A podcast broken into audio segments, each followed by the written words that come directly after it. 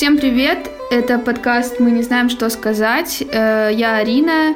Я Лиза. Я Саня. Да, и с нами сегодня поэтесса Оксана Васякина. Оксана кураторка школы современной литературной практики, где мы втроем э, все учились в начале этого года, и также Оксана лауреатка премии «Лицей».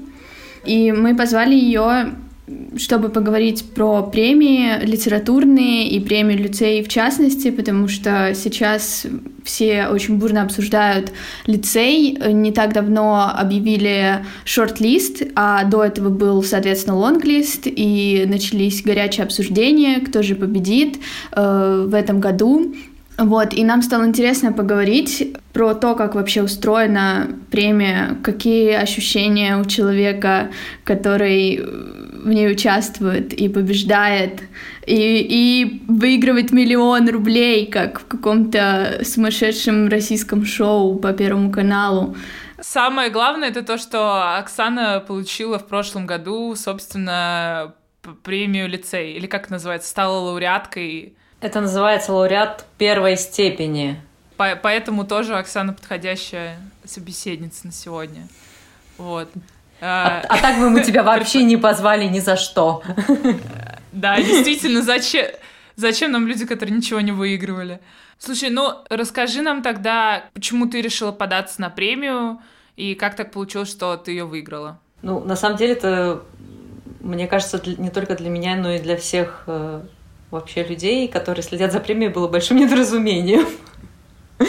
потому что у премии всегда, не всегда, она существует два или три года всего, получается, в этом году четвертый сезон, наверное, э, был такой очень консервативный флер, и туда, э, так как она достаточно популярная за счет того, что она, естественно, на всех пачках Чукупай, на нее большое количество заявок подавали так называемые сетевые поэты, которые занимаются поэзией вне зависимости от профессионального сообщества и используют как бы поэзию как скорее как способ там, заработать, и поэзией как, условно говоря, искусством, да, э, они не занимаются, а занимаются производством контента. И, с другой стороны, было большое количество таких консервативно настроенных поэтов. И, э, ко всему прочему, было непонятно вообще, как к премии относиться, и в, в среде э, ну, так называемой актуальной поэзии у этой премии был, ну, было такое отношение, что ну, что это что-то странное, и лезть туда не надо. Вот. Но это типа как сравнить, как бы, что вот есть, не знаю, Оскар, и это как бы такая более, что ли, народная премия, в том числе в глазах народа. Ну, как бы по сравнению с Канским фестивалем там для кино или, не знаю, э, Венецианским или Берлинале. Ну, то есть тут есть такой флер, как бы, что некоторые премии, они для критиков, а некоторые премии скорее для, для народа. Мне кажется, лицей — это скорее вот народная премия. Ты, ты знаешь, да, я думаю, что вообще в целом организаторы этой премии примерно так ее и мыслят. Э, в первую очередь. Mm-hmm. Она же, она же не там не какая-то рязанская или питерская, она всероссийская премия имени Александра Сергеевича Пушкина. То есть это вообще уже что-то там, ну, какой-то действительно есть заступ э, в сторону народности. В общем, никто туда не подавались, потому что как-то считали, что это не ок. А я как-то жила, жила-поживала и в целом жила не очень хорошо в материальном смысле этого слова. И а, моя тогдашняя девушка мне сказала, что, ну, э, Васякина, ты, в общем, тебе все равно терять нечего, так что давай. А, вот. А я как раз из тех людей, которые любят преодолевать какие-то границы, там, переходить из одного пространства в другое. Так я там сначала там ходила, занималась искусством, потом я пошла в активизм, и поэтому как бы пойти на премию лицей для меня тоже ничего не стоило.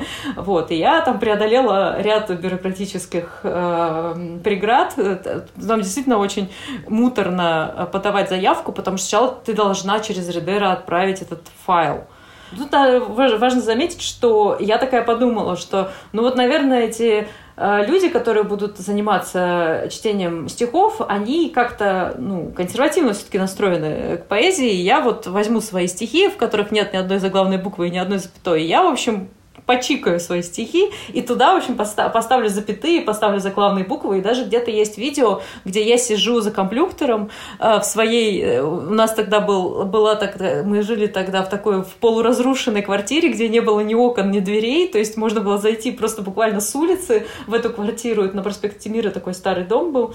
И я, в общем, сижу, у меня такой раздолбанный компьютер, и Word работает примерно там 3 километра в минуту, ну, 3 километра в час, знаете. Вот, и, и я сижу и аккуратно, э, технично выставляю запятые за главные буквы. И поэму, когда мы жили в Сибири, я быстренько почикала, я села, конечно же, стратегически подошла к вещам, я вообще очень стратегически мыслящий человек, подумала, что, наверное, нужно что-то такое почвенническое отправить. Я выбрала из своих стихов самое почвенническое, и не прогадала, да. А потом, когда я увидела, что в жюри, э, это странно на самом деле, да, когда объявляют жюри не заранее, Обычно в премиях ты всегда знаешь, кто будет жюри, и ты уже ориентируешься на тех людей, которые будут уже в конце читать твои тексты. А там жюри объявляют, вот объявили сначала лонг-лист, потом объявляют жюри, а на следующий день шорт-лист. И получается, что люди, которые подавали, они даже не знают, кто будет оценивать их тексты, вот как сейчас в этом году, да. И когда я попала в лонг, и уже было вот-вот объявля, объявят э, шорт, я увидела список жюри.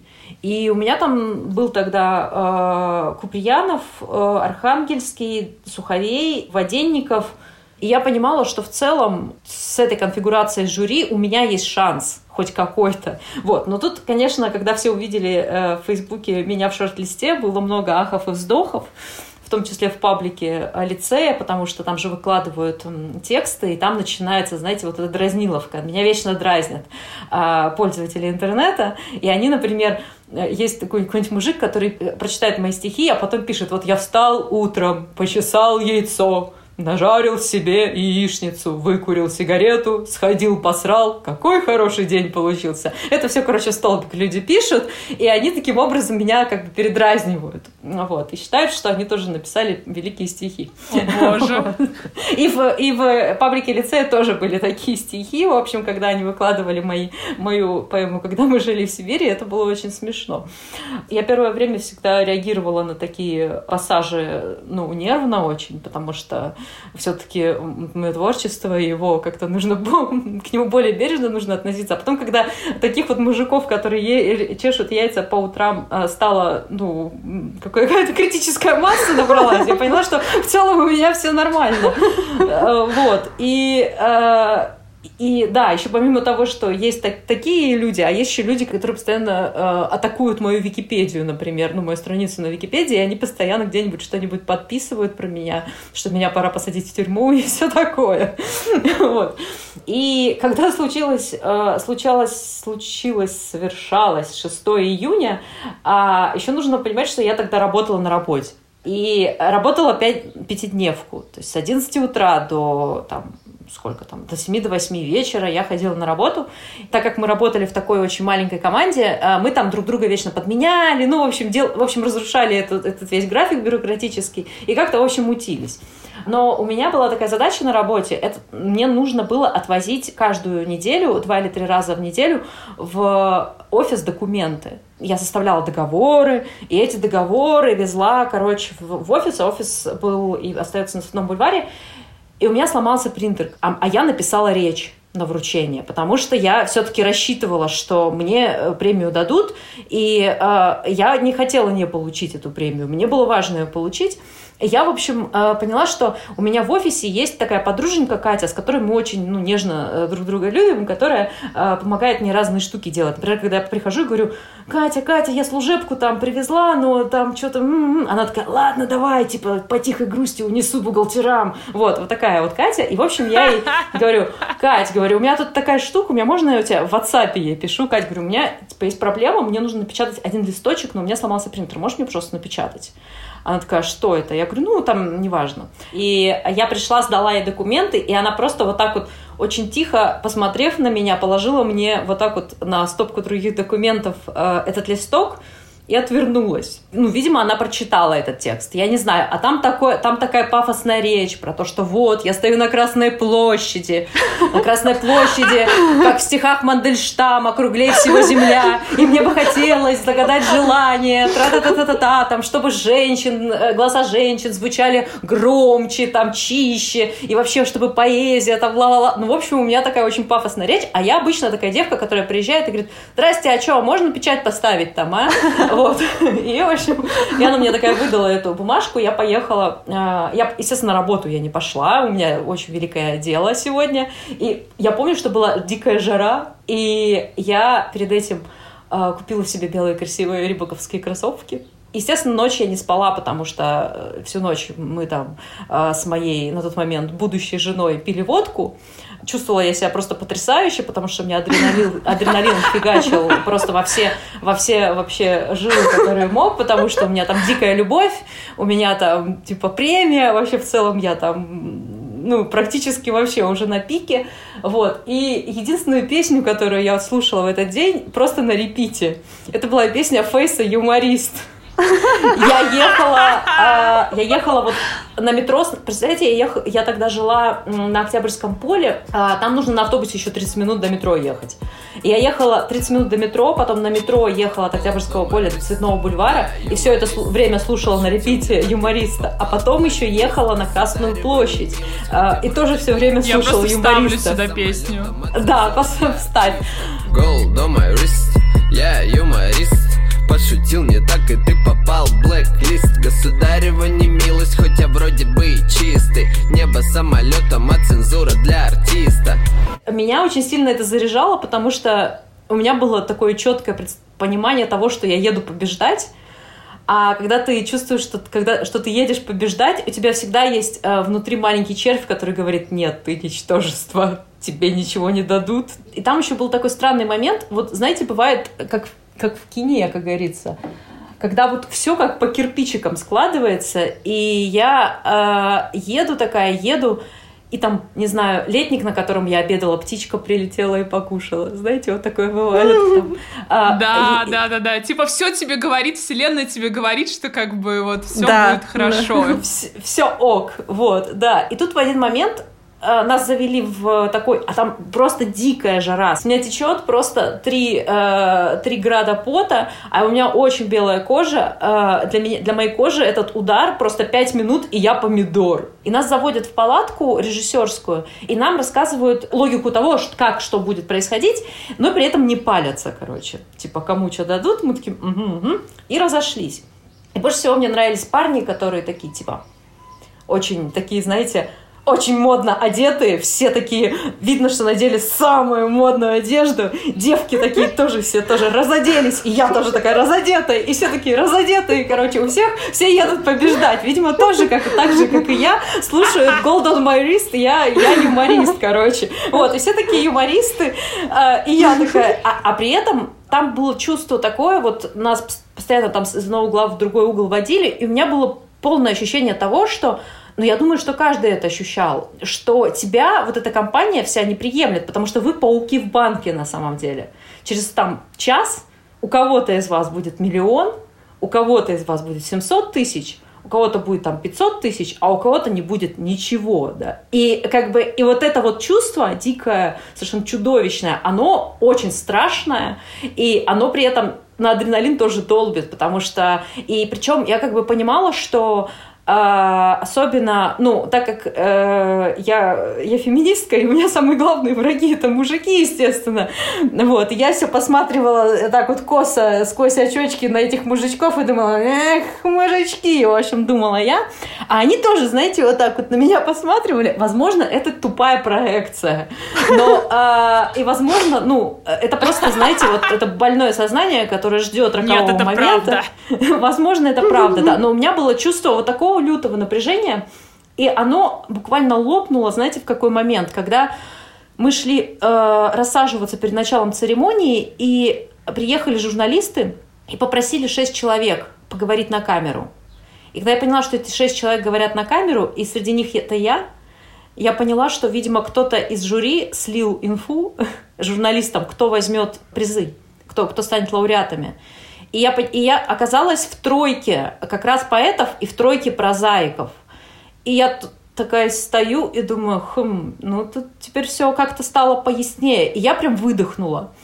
И когда мы уже сидели, а там, там, такой, там такой антураж был, знаете, э, вы же видели этот дизайн премии лицея прошлого года, там такое граффити чуть ли не из 2001 года, такое, типа, с Пушкиным. И там все такое было э, немножечко, там, 10-15 лет назад, вообще как это, ну, вообще в целом, если говорить честно, у литературы плохо с дизайном. Это никто... Не, э, есть мало людей, которые занимаются литературой, э, литературными институциями, у которых все нормально с дизайном. Вот, у этой литературной институции с дизайном тоже все не очень, но и не за это мы ее любим. Э, вот, и, короче говоря, э, зали... и там, типа, все застилизовано под, типа, у нас тусовка на крыше. И ведут О, церемонию девушки, которые снимались в с фильме как Богомолов снял этот Содержанки. Содержанки, да, да. Вот да девчон... ладно? Да, да. О боже мой. И у них, знаете, сценарий, и у них такой картонный сценарий написан, и они такие, ха-ха-ха-ха-ха, кто же, кто же, кто же, кто же, кто же, кто же, а ты как думаешь? Они цитируют Пушкина, Фетова, еще кого-то. Ну, то есть такая как бы актерская игра, а понятное дело, что все вот эти 20 человек, которые ждут объявления, им до этих девок вообще, ну, прям по барабану. Да, и, и там сначала объявляют поэтов, потом об, об, объявляют прозаиков. И дело в том, что все сидят и смотрят на жюри и ждут, что жюри типа подмигнет там, и ну что-то произойдет такое, что ну хоть чуть-чуть сбавит градус напряжения, но этого, естественно, не происходит, потому что все такие, ну всем заплатили за конфиденциальность, короче, все такие терпят. А, но был момент, когда а, там жюри дают такую типа речь, там, условно говоря, я читала подборки, и все такие хорошие, и всем хочется дать, но и всем не дадим, и так далее, и так далее, и так далее. А, и там вышел Владенников и говорит, да, э, э, вышел Владенников и говорит, вы знаете, я там встретил такие стихи, мне так захотелось этой девушке написать, сказать, вы такие крутые стихи пишете. И я такая думаю, хм, понятно. И я поняла, что он обо мне, как бы, и он, собственно, объявлял лауреата, они там тоже очень долго пытались, короче, выдержать момент, такие тра-та-та, тра-та-та, и он потом еще долго доставал имя из конверта и говорил, о мой бог, в общем, что-то там такое, и только потом уже говорил, а я, а я уже сижу, так вот трясет, вот, а я из-за того, что мне выдали, короче, эту премию, у меня случился дикий ступор, и я, короче, когда уже прозаики садились на сцену, я все еще сидела вот так, короче, с веником сирени. И с вот этой вот... Э, мне там дали какую-то вот эту вот э, в бархатной коробке какой-то, типа... Э, ну, в общем, жезл чего-то там, вот, который мне выдавал то ли корейский премьер-министр, то ли кто, и, в общем, он там тянул руку, мне пытался мне пожать руку, а я просто у него вот так вот выдергивала этот свой этот лицей, первой степени. Но это, конечно, был вообще просто пик, пик всего. Блин, такая история тянет просто на, на отдельный вообще... На целую главу в твоих мемуарах будущих. Я надеюсь, что у меня будет много таких глав в моих мемуарах, а не только одна. А как ты думаешь, как твоя жизнь повернулась бы, если бы ты эту премию не получила бы? Очень сильно. Моя жизнь очень сильно изменилась после премии. Я думаю, что я, я тогда еле-еле выползала из депрессии. Я думаю, что если бы я бы не получила премию, я бы еще сильнее в нее погрузилась. Я бы, наверное, сейчас до сих пор работала в, а, в галерее Пересветов переулок, хотя нас буквально через некоторое время уволили оттуда. Ну, в общем, я бы что-то такое делала, а, что я не люблю делать и терпела бы. И при этом мои как бы амбиции не были бы удовлетворены вообще. И ну, и я, как и любой человек, который занимается творчеством, считаю, что он пишет самые лучшие стихи на Земле. Я, я вообще, как бы, для меня было совершенно очевидно, что мне должны дать премию. Вот, и поэтому, как бы, э, я думаю, что все было бы очень плохо сейчас. Но это э, для тебя скорее короче, бонус премии, он э, скорее финансовый или это вопрос статуса? Или здесь и то, и то важно? Ну, то есть, если бы, например, за лицей давали там, ну, 100 тысяч, а не миллион, тебя бы это меньше радовало? Насколько меньше радовало? Ну, в смысле, мне кажется, просто это важный, ну, это э, тема денег важная, потому что, как бы, в литературе денег нет. И лицей, в принципе, ну, миллион — это много по меркам как бы, в принципе, всех людей и по меркам того, сколько платят премии, потому что многие премии не платят ничего. Я буквально э, час назад разговаривала, у нас был разговор с, э, там, с командой школы э, современной литературной практики, и мы всегда после того, как поговорим там, по делам, мы начинаем болтать и обсуждать какие-то новости. Естественно, главная новость в нашей школе сейчас это премия лицей, потому что как бы Женя Некрасова, она лауреатка, по-моему, второй степени лицей в прозе. Я, получается, лауреатка и, как мы сегодня выяснили, э, у Жени э, благодаря премии лицей случился очень мощный социальный лифт. Потому что э, сразу после того, как она сошла буквально со сцены, к ней подошла Шубина и попросила прочитать подборку, ну, тексты, которые там Ого. она до этого не взяла или не читала, или что-то такое, в общем. Ну, Женю, условно говоря, никто не знал, да. У меня была немного другая ситуация, потому что у меня уже был какой-то социальный капитал, который, э, которого мне хватало для, ну, как для чего-то, да.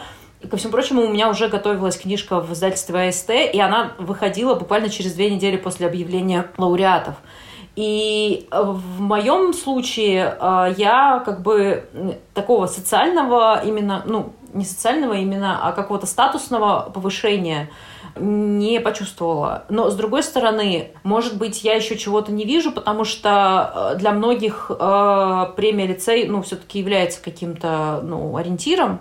И я теперь, допустим, не пишу, э, что я там э, шорт-листерка того-то, шорт-листерка сего-то, шорт-листерка сего-то. Я теперь пишу просто Оксана Васякина, поэтесса, эссеистка, феминистка, кураторка такой-то такой школы, лауреатка премии лицей раньше как бы вот это портфолио, когда собиралось, там собирались какие-то региональные, знаете, вот чтобы хоть какая, какая-то масса была, и у меня всегда был такой большой набор там со списком публикаций, там со списком вот этих вот премий, которые у меня до этого были. Э, ну, я была шортлистеркой и Драгомощенко, и Белого. И вот я их прям вставляла, вставляла, вставляла просто для того, чтобы было какое-то чувство как бы, ну, объема, что вот что-то сделала. Вот, я помню свое первое чувство, когда а, у меня появилась первая публикация в журнале «Воздух» в 2015 или 2016 году. Для меня это была большая вообще, для меня это был большой прорыв – лично для меня. Я помню, с какой гордостью я вставляла эту строчку в свое портфолио, что публиковалась в журнале «Воздух». Вообще просто. И для, меня, для меня это был потолок, и я его как бы преодолела. Вот, теперь, я, теперь мой потолок это, ну вот, э, э, я пишу вот просто, кто я есть, э, есть у меня вот эта премия, и если нужно, пишу вот там книжка ВСТ и там книжка там-то, там-то. Все, как бы этого достаточно.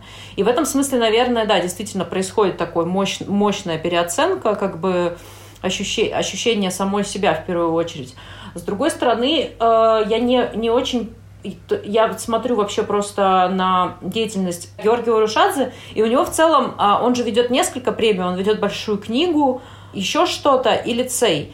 И это премии, которые, ну, условно говоря, имеют какой-то там социальный капитал, да, и имеют какое-то значение. И я думаю, что у лицея просто тоже есть такая, э, ну, такое будущее, но, э, ну, условно говоря, стать там, я не знаю, супер э, там авторитетной премией. Но, с другой стороны, с прозой немножечко другая ситуация происходит, уж не говоря о детской литературе. Детская литература, я думаю, что вы сами знаете, особенно Янка, Янка Далт, это вообще просто супер, то, что сейчас происходит. И в общем, детская литература и проза все равно, она как-то более-менее понятна, куда потом этого писателя, которому ты дал там премию, да, куда его потом дальше социализировать. Там, можно на телек отправить или еще что-то там.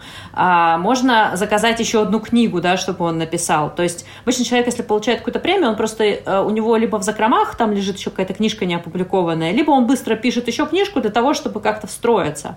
А, поэтов почему-то невозможно встроить в, этот, в эту всю систему, и получается, что как бы поэтический сегмент вот этой вот премии, он какой-то, ну, с одной стороны, он основной, потому что имени Александра Пушкина, да, и э, Пушкин в первую очередь э, наш великий поэт, а с другой стороны, э, непонятно, как, как, что с поэтами этими потом делать.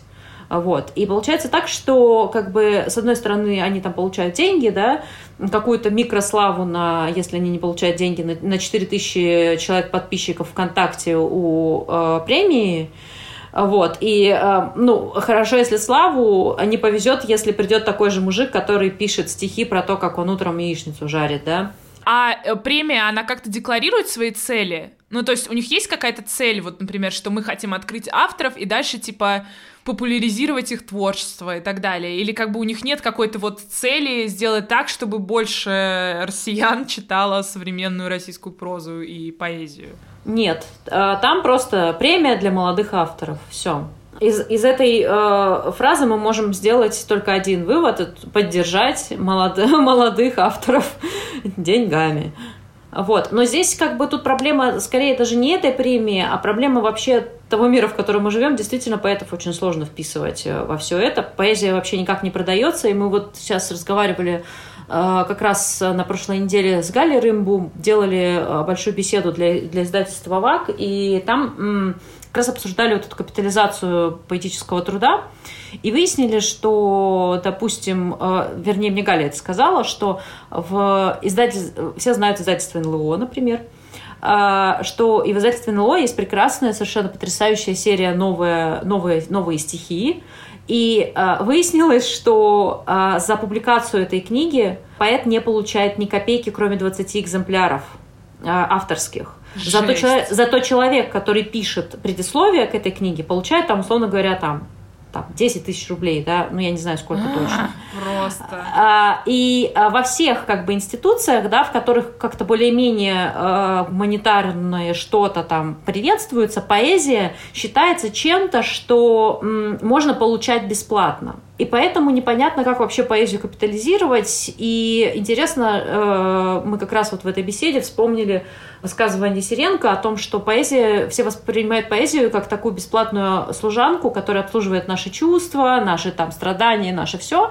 Но в этом смысле, конечно, Сиренко идет до э, логического как бы завершения своего, своего этого высказывания. Она уже как бы там 2-3 месяца делает проект «Заказное письмо». То есть она говорит, я вас сейчас обслужу, прям вот вас. Уже не, не какого-то абстрактного читателя, да, который хочет, там, открыл ее книжку и почитал, и не обслужился или обслужился. А она прямо говорит, ты, Костя, про что тебе написать стихотворение? И Костя пишет, напиши мне стихотворение про картину, э, там, не знаю, Полока, и она сидит и пишет. И это, конечно, проблема, потому что статус поэзии как-то э, немножечко расшатан и разжижен, вот, и э, поэтому, собственно, у премии лицей такой, как бы, в этом смысле есть затык.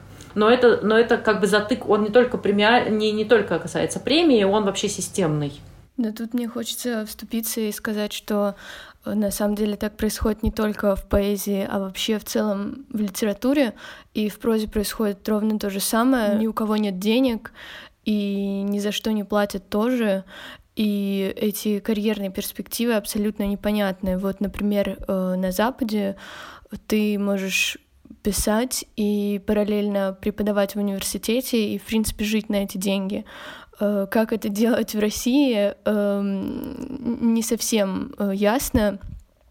И поэтому мне кажется, что что в поэзии, что в прозе здесь дела обстоят одинаково плохо, и у всех ноль денег ноль денег. Ты, ты действительно права, но с другой стороны у нас же, э, как говорится, голь, голь на выдумке хитра, как мы любим говорить. В этом смысле как бы вот это решение создать школу нашу, оно как бы и было последствием той ситуации, в которой мы находимся. Мы, мы поняли, что единственное, что мы можем как бы действительно продать, это себя, да, уже даже не свой продукт, а себя и каким-то образом, там, я не знаю, с одной стороны это все подверстано там под определенную там эстетическую идеологию, а с другой стороны, ну, это реально как бы наша работа, мы на нее там ходим, мы там к ней готовимся и, и так далее, и так далее. Но если говорить о зарубежных каких-то штуках, действительно, э, ну, насколько я знаю, есть вообще институт вот этого вот университетского поэта. Там, типа, при каждом университете есть свой поэт, да, который, с одной стороны, пишет там какие-то свои стихи, а с другой стороны, действительно, там преподает. И у этого поэта есть какой-то там, ну, статус. А сейчас у нас у поэтов как бы, ну, статус невелик, и, э, и поэтому как бы э, непонятно, что с этим делать. Но, с другой стороны, вот этот разрыв между современной поэзией, особенно того извода, который я представляю, и между там, читателями, которые э, привыкли читать, э, там, не знаю, стихи ВКонтакте, конечно, очень сильный. И понятно, почему есть такая э, претензия вообще там, к моим стихам и так далее. Как бы, мне кажется, здесь э, встает такой вопрос, вообще, возможно ли... Ну, вот мы говорим, да, про то, что поэзия не, никак не оплачивается и вообще не считается, как бы, не знаю, поэт — это не профессия и так далее, тунеядство, вот это все. Возможно ли вообще в каком-то наилучшем будущем изменение этой ситуации? Просто я сейчас подумала об этом, и я, я не знаю, как это как-то как бы возможно. Ну, то есть вот эта западная схема с э, поэтом при универе как бы понятная. Вот, но какие еще могут быть схемы, не знаю. Это мой, мой просто депрессивный прогон. Ну, я не знаю. На самом деле, мне кажется, мы постепенно к этому движемся все дружно. И я очень надеюсь на то, что я все-таки доживу до того момента, когда мне будут платить за стихи, с другой стороны, э, есть же еще другой, как бы, э, другая сторона да, этого, этой истории. Например, мы занимаемся э, там, эссеистикой или там, так называемой феминистской критикой, да, она вообще предельно обесценена тоже. Как бы. И получается так, что э, я как бы вообще оказываюсь в такой супер маргинальной такой позиции, что я могу писать, допустим, про Сьюзан Зонтак для года литературы, да, и получать э, гонорар там какой-то, потому что меня заказали эту э, штуку. Те, э, как бы, э, эссе, которые я хочу писать, и я их пишу, я их публикую бесплатно, естественно, там на Грезе и на Сигме, и при этом, как бы, э, получается, что я оказываюсь тоже непонятно где, потому что плюс еще сам, как бы, спектр этих медиа, где я могу публиковаться, он ограничен у меня вообще до недавних пор а, он вообще был супер ограничен, потому что у меня был конфликт с письмом. И получается, что у меня оставалась одна греза. И, ну, сейчас как-то все разрулилось. И, в общем, поэтому вот послед, последний мой текст опубликовался на, на F-письме.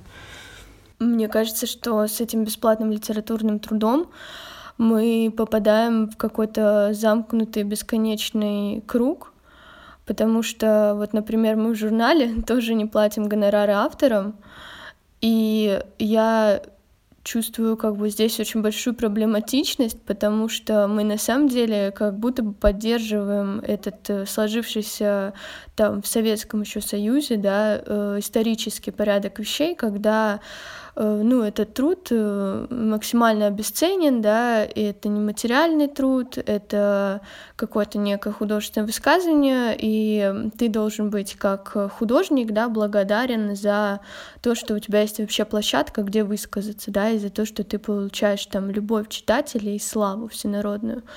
И э, понятно, что сегодня это уже так не работает, и вообще-то нужно как бы платить авторам, но этого никто не делает практически, да, и в том числе мы, и я э, чувствую, как будто здесь мы совершаем недостаточную революцию, потому что ну, по-хорошему нам надо стремиться к тому, чтобы это как-то тоже менять, а не просто участвовать в этом вот процессе, да, э, бесплатного нематериального труда, который бесконечно всеми обесценивается и э, за который ты получаешь какие-то символические э, бонусы в виде лайков и, не знаю, комментариев и репостов.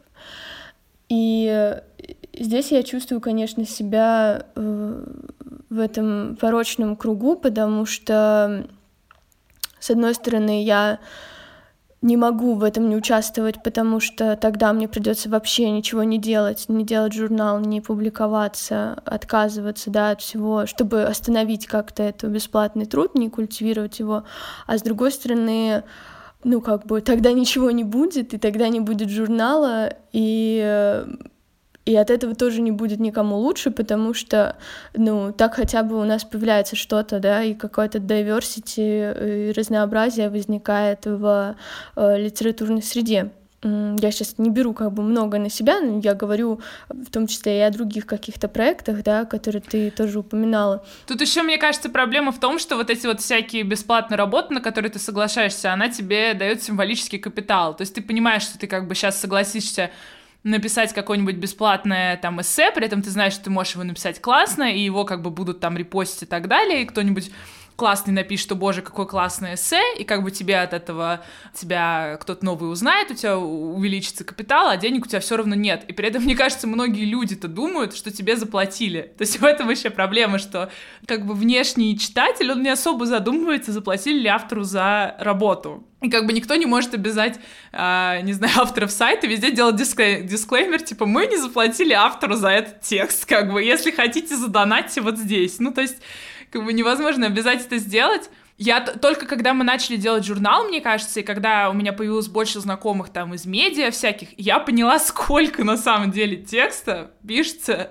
за бесплатно, либо за какие-то, ну, копейки, если честно. Потому что там условно человек прочитал э, книг на английском, э, прошир... ну, просто сделал как бы целое исследование, да, а ему там заплатили типа 2000 рублей, как бы за ну, недельную работу. И при этом я понимаю, что, ну, что весь мой капитал, он символический.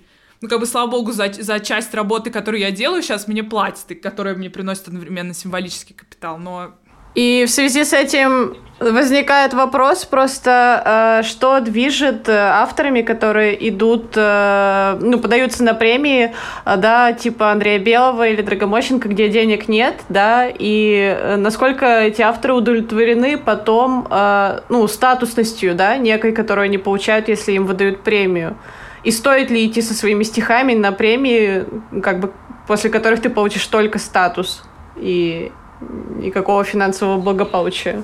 Ну, это же премии сообществ, то есть это уже как бы другой, э, то есть если э, премия лицей это всероссийская премия, то Белого и премия Драгомощенко это премии там очень узкого на самом деле э, литературного сообщества, которое вообще никак не репрезентирует всю, всю поэзию. Да? Вот э, как раз э, сегодняшний шорт-ли, э, лонг-лист э, премии э, «Поэзия» как раз сработал на то, что он, по сути дела, репрезентовал картинку поэтического мира, потому что там, там и сетевые поэты, там тебе и традиционалисты, там всякие, там тебе и инноваторы, там тебе и документальное письмо, там тебе и такое, и секое. И да, и она стала такая яркая то, что касается Белого и Драгомощенко, здесь тебе, условно говоря, твой патрон, да, там, не знаю, Александр Скидан или там еще кто-нибудь, просто тебе ручку жмет и говорит, ты с нами, все как бы. И на этом снимается. Здесь тебе как бы э, кайф от того, что тебе улыбнулся Скидан, условно говоря, да. И ты такая, о мой бог, мне улыбнулся Скидан. Значит ли это что-то? Нет. Еще плюс, дело в том, что вот эта среда, которая, ну, которая поддерживает и работает э, на премию там, Драгомощенко и на премию в первую очередь Андрея Белого, на самом деле, потому что Драгомощенко сейчас очень сильно переформатируется, и Драгомощенко, она очень мобильная. Я так понимаю, что э, в этом году Драгомощенко будет на площадке Центра Вознесенского. И, соответственно, там, я так понимаю, какие-то какая-то другая вообще и другое финансирование, и другие какие-то условия, и все такое прочее. И вообще в целом, ну вот э, рыбу, собственно, идеологиня, да, этой премии, она как раз э, склонна к тому, чтобы всем платили по чуть-чуть хотя бы, но платили, да, и я думаю, что в этом году будет какая-то другая ситуация, но все-таки действительно приятнее получить 30 тысяч, чем ничего, это факт.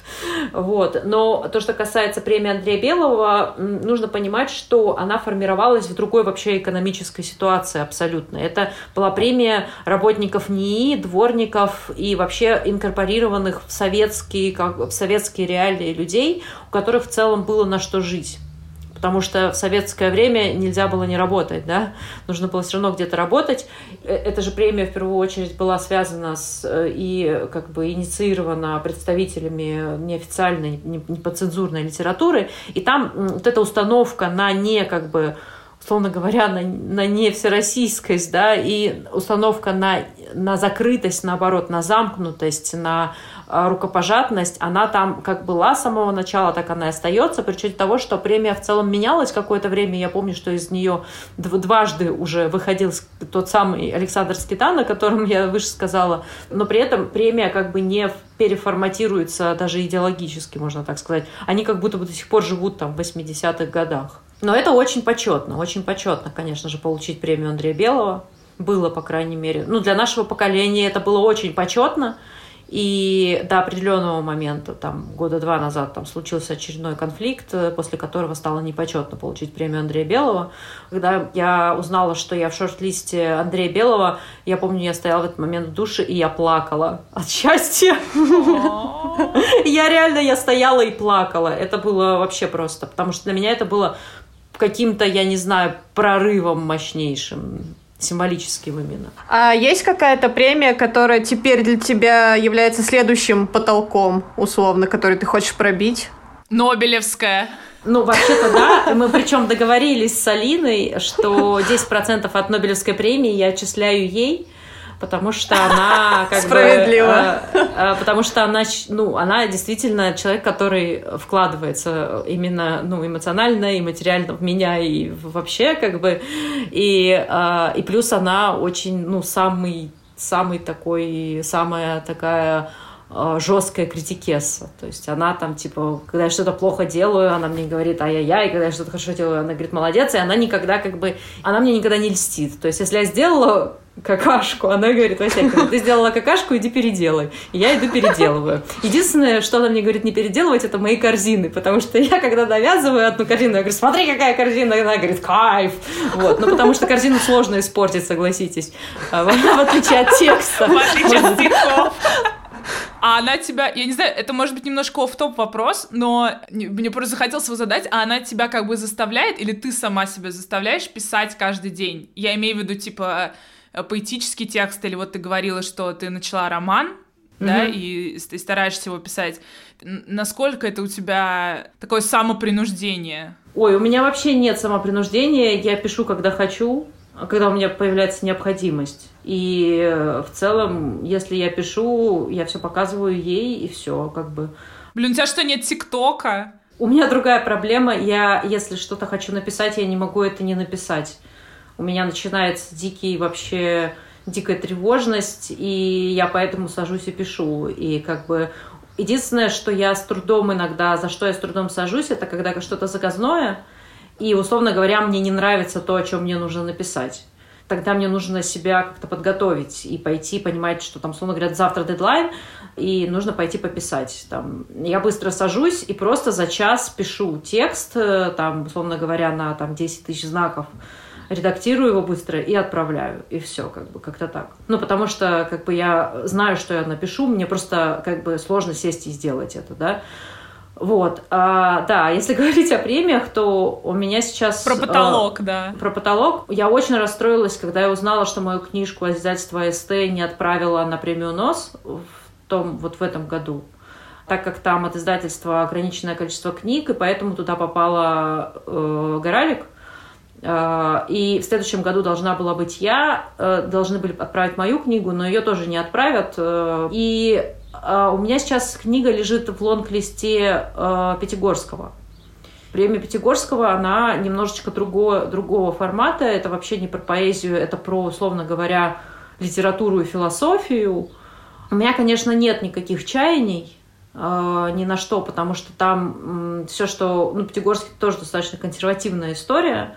Хотя, с другой стороны, там в прошлом или позапрошлом году Пятигорского дали, по-моему, Мохову за его исследование вот э, похоронной индустрии. Но, с другой стороны, mm-hmm. мои стихи и моя книга — это вообще, ну, про другое. И вообще там, условно говоря, если искать там философию, нужно очень, ну, как-то пристально смотреть. Тем более, никогда не давали феминисткам Пятигорского. Ну, я бы, конечно, хотела получить нос, но очевидно, что как бы нет, нос мне, скорее всего, не получить. Но, с другой стороны, я сейчас пишу роман, и это, конечно, уже отдельный разговор. Вот я хотела еще про роман тебя спросить. Э, для тебя эта практика тоже про расширение границ своего рода? И эм, применяешь ли ты, условно говоря, то, что тебе известно э, в поэтической практике, применяешь ли это, ты это к прозе, или ты учишься писать как-то абсолютно по-новому? Я вообще роман мечтаю написать уже года четыре. Вот эта моя книжка, которая первая выходила, которая называется «Женская проза», она изначально, я ее писала как роман. Там дурацкая... Вот это со мной всегда такое происходит. Мне, мне позвонил Данила Давыдов и сказал, Васякина, мне нужно что-то подать из твоего, твою подборку Дорогомощенко, у тебя есть стихи новые? Я сказала, нет, я пишу роман. Он сказал, разбивай на строчки, отправил. Вот. В общем, у меня вечно, у меня вечно какие-то, знаете, как это называется? В общем, я какой-то хренью, в общем, страдаю вечно. Да, и я, в общем, эти, эти тексты, потому что это были наработки к роману, я эти тексты э, разбила на строчки, и их было очень мало для для большого текста. Я их разбила на строчки, они там так и остались. Они даже у меня не сохранились в том виде, в котором я изначально писала. Я все хотела, хотела, хотела писать роман, роман, роман. И я начинала писать роман еще год, там где-то полгода назад, и э, начинала э, фантастический даже роман писать. Но поняла, что это вообще не моя история. И сейчас я пишу просто как бы если начать читать этот текст, можно, и если до этого прочитать много моих текстов поэтических, можно понять, что этот, э, эту прозу написала я. Потому что все-таки у меня как бы, ну, во-первых, э, как мы смеялись с Левой Опориным, э, с критиком, э, он говорил, что если что, я всегда авторизую текст. Если там будут окорочка, то это Васякина, а если, а если там э, жгут на заводе какую-то проволоку, то это Рымбу, как бы. Вот. Э, В общем, да, но у меня про Карачка там, естественно, ничего нет, но там, естественно, все про смерть, тревогу и отстой. Вот, в общем, как, как, как я люблю. Но, с другой стороны, я, допустим, сейчас писала текст про писательницу Ханган, которая вот вегетарианку, вегетарианку написала. Я писала про человеческие поступки. Я прочитала и вегетарианку, и человеческие поступки, и в целом мне ее метод близок. Э, по... Особенно в человеческих поступках там поэтизация языка вообще предельная, и, наверное, нужно большой респект вообще человеку, который переводил, отправить, потому что, ну, читается это с большим вот удовольствием, ну, прям кайф. Вот. И я в целом тоже... У меня достаточно такая ритмизованная проза, и я, мне нравится ее такой подход. Это такое, ну, то, что называется фасеточное такое повествование. Особенно это вот как раз в человеческих поступках, э, потому что в отличие от вегетарианки там просто повествование от одного героя другому передается, а в человеческих поступках там разрыв очень мощный и временной, и бытийный, в том смысле, что там даже есть э, прямая речь духа умершего человека. Вот. И вот так, такой подход мне очень нравится. Я как раз тоже пишу такое э, от первых лиц историю. Вот. Естественно, эта история не выдуманная, как всегда, настоящая. Я, я придумывать истории не умею. Я умею только описывать собственный опыт. Слушай, а ты можешь это назвать автофикшеном? Да, это скорее автофикшн такой. Вот. Потому что по-другому не знаешь. У меня для вас новый термин.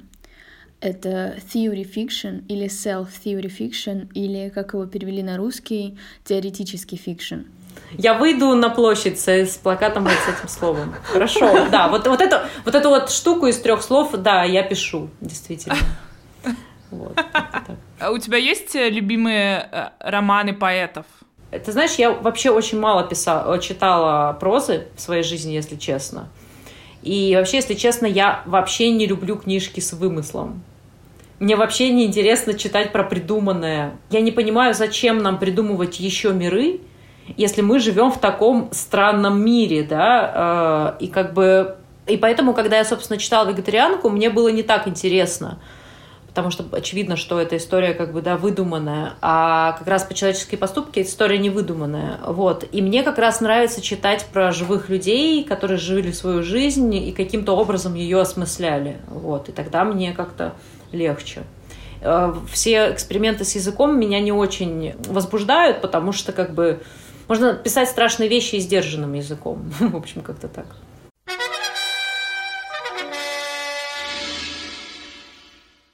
Вот Арина вначале сказала, что недавно объявили шорт лицея, вот, и объявили жюри. Оксан, можешь что-нибудь сказать на эту тему?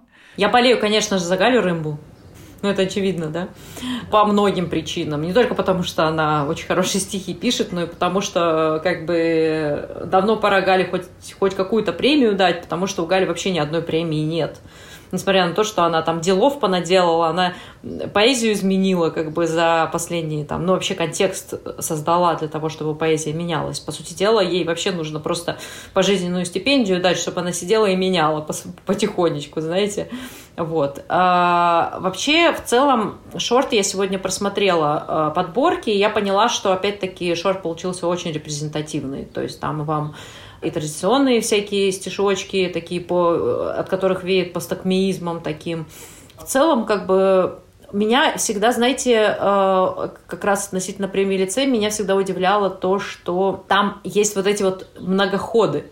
Люди, которые не получили премию, но были уже в шортах, и причем даже не только в шортах, но и э, получали вторую, третью степень, они снова и снова и снова подаются. Например, вот э, Безносов и Шалашова Шалашова угу. в прошлом году получила вторую степень, а она еще в этом году снова подается, как бы, и опять попала в шорт-лист. И то же самое Безносов. Безносов уже в шорт-листе э, премии лицей, по-моему, с самого основания этой премии. И в этом смысле, мне кажется, это косяк просто механизма премии, потому что в положении не написано, написано только, что лауреат не может еще раз подаваться. Я считаю, что все, кто получили первое, второе, третье место, должны просто как бы, ну, не подаваться в следующем, хотя бы в следующем году. Ну, и это плюс э, показывает, что сам механизм выбора каким-то образом э, устроен странным, да, то есть что, ну, почему одни и те же люди попадают в шорт. Они еще и одни и те же стихи присылают, или это все-таки должны быть разные тексты каждый год? Нет, конечно, разные тексты каждый год. Ты что? Ну, мало ли, может быть, там вообще они просто как бы это фигачат одну и ту же подборку и сидят там. Если хочешь выломать дверь, используй одну и ту же ногу, да? Да. Просто, типа, в одно и то же место бьешь одну и ту же ногу, пока нога не сломается. А, нужно признать, что в этом году а, жюри на порядок консервативнее, чем в прошлом. И если в прошлом году был такой, как я говорила, почвенник Куприянов, э, нежный, чувственный поэт э, Воденников, такой борец за права Архангельский и Суховей, который просто хотя бы в кон... Э, со всеми ее консервативными воззрениями, ну хотя бы в курсе того, что происходит в современной поэзии, то в этом году в жюри там, ну, реально как бы очень сложно. Я думаю, что как раз в этом году возьмет э, какая-то очень консервативно настроенная да, подборка. Мне кажется, что вот есть какая-то премия, да, например, премия Драгомощенко, и мы как бы примерно понимаем, да, каким людям могут дать премию Драгомощенко. То есть мы понимаем ее там политическую аффилированность э, людей, которые... Мы знаем людей, которые к ней причастны и так далее. А лицей, получается, что он очень сильно зависит от жюри. Это как-то странно для, типа, всероссийской премии, которая как бы объявляет наследников Александра Пушкина и выдает миллион. Я понимаю, что с одной стороны это хорошо, потому что ты получила миллион, благодаря тому, что жюри как бы бывает разное, и там в том числе бывают Воденников, Куприянов и так далее. А с другой стороны, я просто тогда не очень понимаю, как так существует премия. Какой-то в ней нет, она как будто очень колышущаяся. Просто хотела сказать, что я не представляю, как должна работать механика у премии, чтобы это было объективно, тем более, ну, как бы, это в любом случае всегда будет зависеть от жюри. Ну, как бы, а как иначе? Это всегда будет субъективный выбор, и там, ну, понятно, что там Вера Полоскова будет выбирать одни стихи, там Майя Кучерская будет выбирать там, ну, в смысле, тексты, да, абсолютно разные. Ну да, ты права, и мне кажется, что наоборот, вот эта вот возможность делать, условно говоря, волны, да, волновую такую штуку, что в, в прошлом году, условно говоря, было такое жюри, в следующем году Сикоев, в следующем году третье. Таким образом, э, тоже как бы из-за счет того, что лица премии тоже меняются, создается определенная репрезентация да, э, кругов. С другой стороны, как бы непонятно, будет ли в следующем году еще один шаг в сторону консервативизма, да, э, нужно посмотреть, если там, условно говоря, в следующем году они там еще кого-нибудь там позовут, э, не знаю, как э, глу, глу, более глуб, глубже, да, укорененного в, в традиционализм, чем там тот же Шаргунов, то это, или там Прилепина, не знаю, позовут они в следующем году, вот это будет номер, да? Да. И об этом никто не узнает с самого начала. А, все узнают, что их представляет Прилепин, да, в этом как бы такой чертик из табакерки. В этом смысле еще нужно, э, еще же Полоскова в жюри. И у Полосковой в целом очень хороший вкус. И здесь э, вопрос в том, нужно понять, э, как Э, вообще на что она будет настроена. Но с другой стороны, там Кибиров. Кибиров это вообще такой представитель, да, такой о, о, такого, я, ну не знаю, олдскул концептуализма, да, и у меня есть подозрение, что он в целом очень как-то консервативно настроен, хотя как, когда-то он был действительно новатором и голосом там целых поколений. Меня еще, короче, немножко бесит, как бы я, я почему, э, например, радовалась, что тебе дали премию, помимо того, что как бы это поэзия, которая мне нравится и которую я считаю классной, это еще и политический момент, то есть э, я чувствую, что ты как бы репрезентируешь меня как э, человека от литературы типа в том числе по взглядам.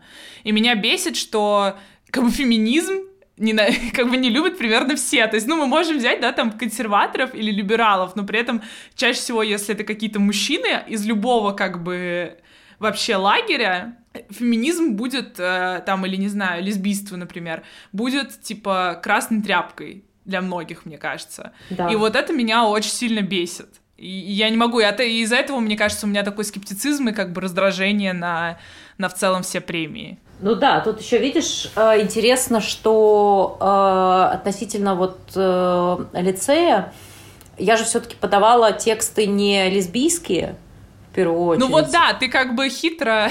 Да, я, я, я была хитра. Ну и ко всему прочему, там как бы такого манифестарного феминизма нет. Там есть феминизм э, в виде там, повседневных там, вкрапления повседневных практик, да, переоценки там, определенных микро там, процессов и всего такого прочего. А как бы на, на поверхности там феминизма нет э, как такового. Несмотря на это, они вот, допустим, когда тебя перед э, объявлением собственно, лауреатов, они у тебя просят так называемую как бы биографию чтобы, когда ты выходишь на сцену, ее проговаривать. Типа, вот там, не знаю, перечница Бананова там сделала то-то, сё-то, сё-то, там, тра-та-та-та-та-та-та, там. Вот. И я там отправила без цензуры вообще совершенно свое какое-то такое, свою какую-то биографию. Там было, там, типа, Оксана Васякина, поэтесса, феминистка, написала книгу, посвященную женщинам, пережившим насилие, тра-та-та-та-та, там, типа, ветер ярости, вот это все. И эти слова, слово в слово, что я прислала, они прочитали на Красной площади. Но здесь как бы два вопроса. Либо действительно цензура на таком уровне у них не существует, либо это про провис какой-то, ну, какой-то из координаторов, да, которая просто не, не, не, не отчитала, да, тексты, да, но почему ты думаешь, что у них должна быть эта цензура? То есть, ну, помимо того, что это на Красной площади, ну, просто в том же, в рамках этого фестиваля, да, который там проходит, там как бы куча всего, и такое чувство, что туда уже ну, мне как кажется, бы все это такая прокрылись. государственная штука все, близкая как бы к государственной, не знаю, ну, у меня как бы такой, нет? Нет, а, она скорее про сотрудничество. То есть это же деньги а, концерна Лотте. Лотте — это корейцы. Это все деньги корейские. Просто как бы эта история про то, чтобы наладить международные связи. То есть эта премия в первую очередь посвящена этому. Это скорее внешнеполитическая история, чем внутриполитическая история. Вот, я mm-hmm. бы так выразилась. Вот. Почему я ждала цензуру? Я, а я ее ждала. Я ее ждала, потому что в целом мы вообще очень привыкли к тому, что нас постоянно цензурируют. Особенно, когда ты там... В очередной раз, когда тебе говорят, ты не поэтесса, ты поэт. В очередной раз, а почему ты феминистка, что мужиков не любишь, подмышки не бреешь. Ну, и что я вам буду рассказывать, да? Весь этот прекрасный... Даже сейчас очень смешно, э, все там по каким-то постом про шорт-лист э, лицея обсуждают, бритые ли у рымбу подмышки или нет. То есть это тоже очень, очень важно, да, конечно. Уровень. Ну, есть, и кто-то пошутил, что никто не обсуждает э, бри, бритые или подмышки у Влада Гагина. Ну, это уже такие внутрифеминистские штучки, да. Но дело в том, что, да, действительно, ты всегда ждешь, что тебя ударят по носу за то, что ты высказываешься. Вот. И я думаю, что вот этот вот страх вот этой вот первичной внутренней цензуры, он часто людям вообще не дает э, возможности ступить куда-то. И мне кажется, за счет того, что мы боимся чего-то, мы постоянно боимся преодолеть вот эти границы, которые есть. Ну да, вот там вот на этом уровне э, цензуры не было. Я все равно думаю, что в этом году дадут э, какому-нибудь парню с рифмованными стихами.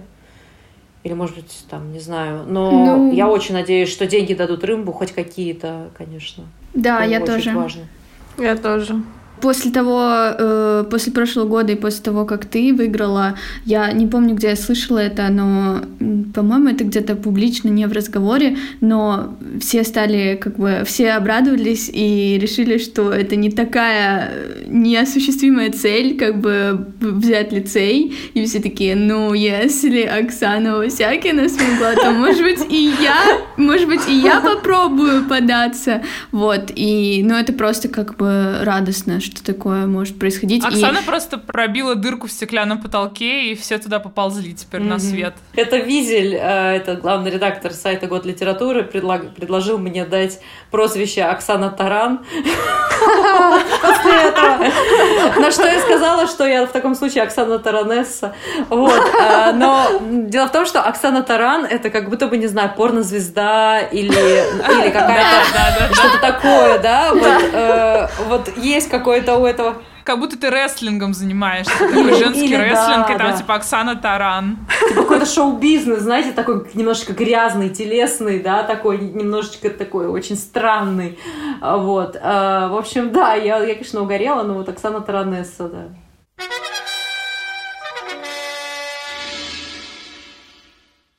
Мне кажется, это хороший конец. Да. Внушающий надежду какую-то. Ладно, спасибо тебе большое, Оксана, спасибо вам. с нами. Спасибо, да, спасибо. лицей. Спасибо большое. Все, пока-пока. Все, пока-пока. Спасибо еще раз, Оксане. Слушайте нас на всех платформах в Apple подкастах, Google подкастах, Spotify, Кастбоксе, на Энкоре. Короче, везде, где вы сможете нас найти, можете там послушать. В Apple подкастах поставьте нам, пожалуйста, 5 звезд, и если можете, напишите отзыв, это супер помогает. А, спасибо большое всем нашим патронам и Рену в частности. Приходите на наш Patreon. Да, у нас там есть теперь специальный лот. Э- посвященный э, всем, кто слушает наш подкаст. И мы можем упомянуть вас в подкасте и сказать вам персональное спасибо, как мы только что это сделали в случае с пользователем, которого зовут Рен. Да, спасибо, спасибо вам за ваши донаты на Патреоне. Ну все, всем пока. Пока. Пока.